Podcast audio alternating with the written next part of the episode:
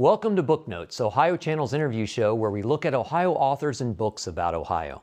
Columbia University grad Ann Hagedorn has worked as an educator, written for the Wall Street Journal, and has penned a wealth of narrative nonfiction, including Beyond the River, a documentation of the Underground Railroad in Ripley, Ohio, where she currently lives. And thank you, Ann Hagedorn, for joining us today. So, how do you get your ideas? Uh, there's there's so rich development. What what gets you into writing these books? Oh, that's uh, that's an excellent question now, Dan, because I'm between books. I'm in that process again. Um, my ideas really are based on several concepts. One is I want stuff that's really fresh and original I'm you know passionate about narrative nonfiction writing, and so it, it, you approach it two different ways, and you can either bump into a wonderful story, a fabulous story, like I did with my first book, Wild Ride, uh, the rise and fall of the great sports dynasty, Calumet Farms, but you know, you, you find a great story, or you're very interested and concerned about a particular issue, so you go out and do reporting and try to find a narrative that puts a human face on a literary, uh, you know, sort of flow to presenting those issues to the general reader.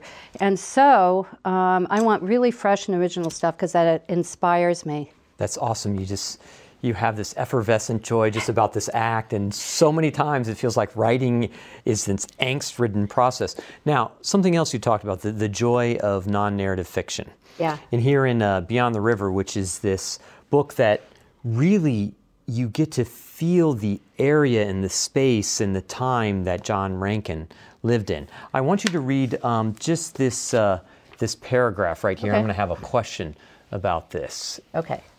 Okay, I shall do that. Okay. oh, okay. On the hot, humid days of an Ohio Valley summer, clouds of mist sometimes hover above the river, their thin white wisps nearly touching the water like arms reaching out from bodies adrift in the air. They haunt the hollows between bluffs and linger for hours in the hills beyond the river, smoke from some primeval time. Early in the morning on one such steamy day in the summer of 1825, low lying mist moved along the river near Maysville, Kentucky, but the wisps were gray this time and ashes swirled around them. In Ripley, nine miles downriver, boatmen docking at dawn brought the news that a warehouse in Maysville had burned to its base. Its contents, including at least 400 copies of a book of Rankin's letters, were completely destroyed. The cause was arson. Okay. And so I am so into that. I can see that. I can feel that. I get that. I get that whole sense. And you've done exhaustive research on this. Yes. How do you write this? I mean, you weren't there in the 1820s, 30s, whenever this was going on. How does that, when you're sitting down to write, how does that, how do you describe that? How does that happen?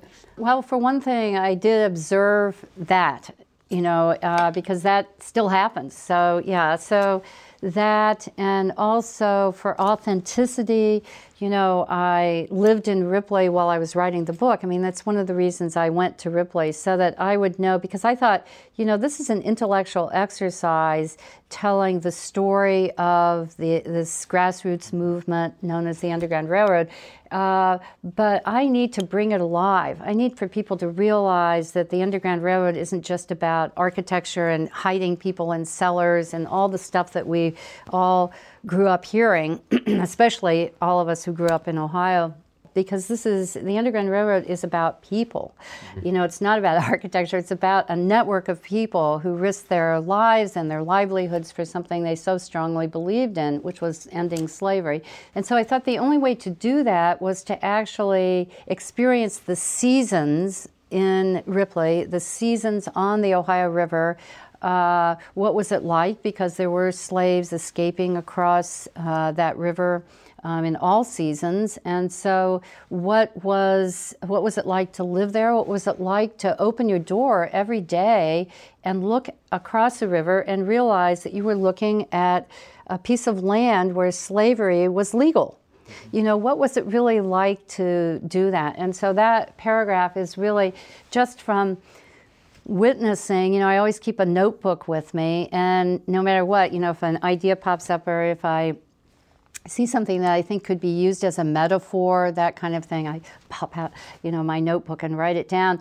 When it was time to write about that part in the evolution, you know, in the flow of the story, then I pulled out that description. This is an excerpt from my third book, Beyond the River, and it's the first paragraph of the preface, which is entitled A Double Life. The people who lived on Front Street were the first to notice changes on the river. They knew when calm water began to churn, lapping loudly against the shore, or when boats stalled on shallow bends as rains of warmer days turned to snow and water levels fell.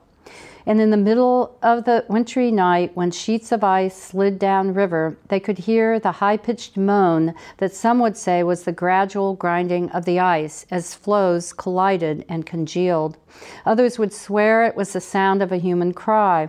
For as everyone in the town of Ripley knew, especially those who lived closest to the water, on Front Street, things happened in the night when the river froze, things that some townsfolk tried hard to expose and others risked their lives to conceal.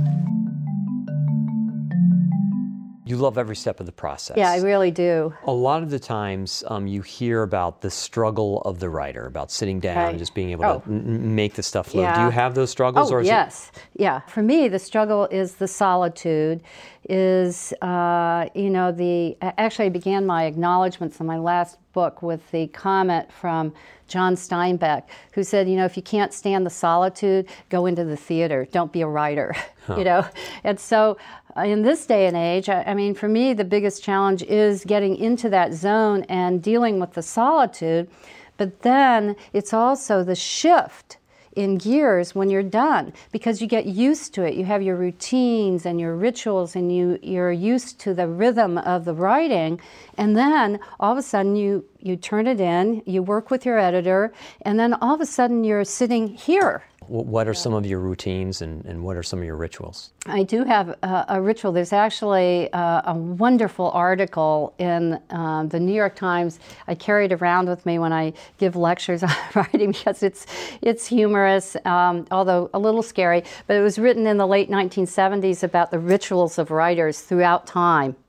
It's quite interesting. You know, Balzac had 25 cups of coffee. Willa Cather read from the Bible. Aldous Huxley apparently sat in a tree for a while or something. Some writers write uh, in the nude, and it goes into all those details. And I was very pleased when I saw the paragraph in that article years ago that said, and some writers have a musical theme to their pieces of uh, writing, to their works. And each of my books, there is one, for each of my books, there is one uh, piece of music that, and I use that as my ritual. And it's very Pavlovian. So it is the same piece of music, and it even says in that article, and they, they listen to it thousands of times. And so each of my books, I have a certain piece of music, and that gets me into, that is my ritual. But it, but it has humor in it because then if you hear that piece in public in the future, you walk into a restaurant or something and hear Ravel. You know, Ravel was for my second book. Same piece of music, then you immediately kind of want to go right, you know? so there are dangers to it. But that's my um, tried and true uh, um, ritual. Just a few more questions. Mm-hmm. I'd like to find out uh, what where your inspiration for writing came from, and then why don't you talk a little bit about uh, how uh, Ohio has influenced you? There are two answers to the writing question, and one is uh, professionally. I got my start at, at New York University years ago uh, with a job. I had a job as a ghostwriter, and I loved it because I was very, very shy, and this being able to write without anybody knowing who wrote it was was really ideal, and so that was sort of my burst into the world of writing. You know, that was the uh, entryway, I guess. But subconsciously, it really goes back to Ohio because. Um, I grew up in Dayton and uh, part of Dayton uh, Oakwood, and there was a little library there, the Wright Public Library on Far Hills Avenue, and that's where I would go every summer for the Johnny Appleseed Reading Club and um, all kinds of you know reading um, activities and I really think it began there because I, I write my the first paragraph of all my books I write in the New York Public Library reading room. It's my ritual and tradition,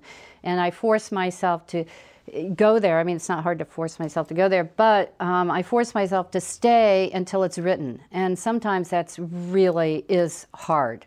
And you know, and I'll go day after day if it's not written yet. Uh, I can disconnect with safety you know, disconnect uh, emotionally and dive into a piece of, of writing, uh, get into that zone um, so easily there. And I honestly think, I, I figured this out last time I did it, that the reason is from is because of the Wright Public Library.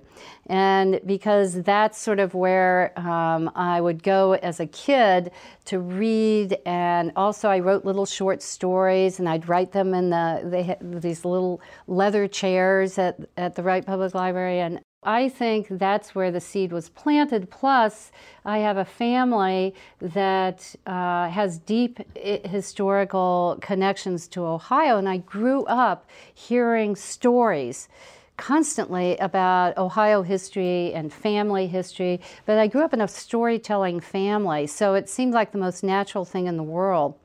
And you know, it was always sort of foreign to me if I was having conversations with people and they weren't kind of plucking stories out of the world, and that, that that's how they would you know, converse through storytelling. And then I found out there are people in the world who don't do it that way, but yeah. And, and now you live in Ripley because of the book. Um, I was drawn to it. I, I thought I wanted to come back to Ohio to make the reporting authentic.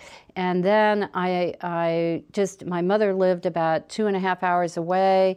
I sort of reconnected to her, you know, in a deeper way than I ever had when I came back to do that research. And then I started realizing all kinds of things about Ohio. And I decided that um, maybe that's where I should write my books. As long as I, I could have that tether to New York, it just seemed like the smartest thing to do. And then it was just, my grandmother was right, you know, grow where you're rooted, you know, that's where my roots are. That's great. Well, thank you. Thank yeah. you for your time. Before you go, we do have this thing called speed round. I'm yeah. going to ask you four questions and you yeah. answer with one or, or two word answers. The first question is pen or pencil? Oh, pen. Pen. And it's probably that fountain pen right there that you're holding, right? Yeah, that's right. Uh, what about paper or computer? Uh, computer. And um, what about favorite writers right now? Oh, right now. Well, in the summers, uh, or between books, I should say, I always find certain authors and I want to read all of their works. And um, at the moment, I'm reading Joyce Carol Oates. Oh. Cool. Um, what would you say to your younger self? What advice uh, would you give? What would I say to my younger self? Oh, what I would say is um, actually, this is related to something I just reread uh, Rilke's Letters to a Young Poet. Because in that, Rilke, you know, the poet, the Austrian poet, and Rilke um, wrote this letter, uh, wrote this book really to all, all of the fans or all of the poets who were always writing to him and saying, Am I a poet? Am I a good writer? Can I keep doing this? Uh, should I keep doing this? And he wrote this uh, book, Letters to a Young Poet, which is, it's not to one poet, it's really to all of them, I think. And in it, he says, uh, I can't tell you. You have to believe in yourself. You can't be a writer unless you believe in yourself. So when I was younger, I was just waiting for everybody to tap me on the shoulder and say, hey, it's okay. You have a green light. You can write. You know, you are a writer. And so what I tell students um, is that you're a writer if you're writing. And if you've got that notion and you've got that inside, you cannot ignore it and you have to serve it. You have to pay attention to it. And you can't wait for the outer world to say, uh, you're a writer or you're a great writer or you're going to win the Pulitzer next year. You can't wait for those things at all. You have to follow what's inside of you. You have to follow your instincts and you have to believe in yourself. So I think that uh, I would have said to my younger self, you know, stop worrying about it, you know, not to worry, you know, just do it. And um, don't worry about what other people think, just do it. Eventually, you know, you'll become a writer. That's great. Well, thank you very much yeah. for your time. Yeah. And thank you for, for joining us here on our show. It's Ann Hagedorn. I suggest going to Amazon, finding all of her books, putting them in your checkout, and buying them all. That's all worth your time. Very, very good writer. Thank you very much. Oh, thanks, Dan. It's been great.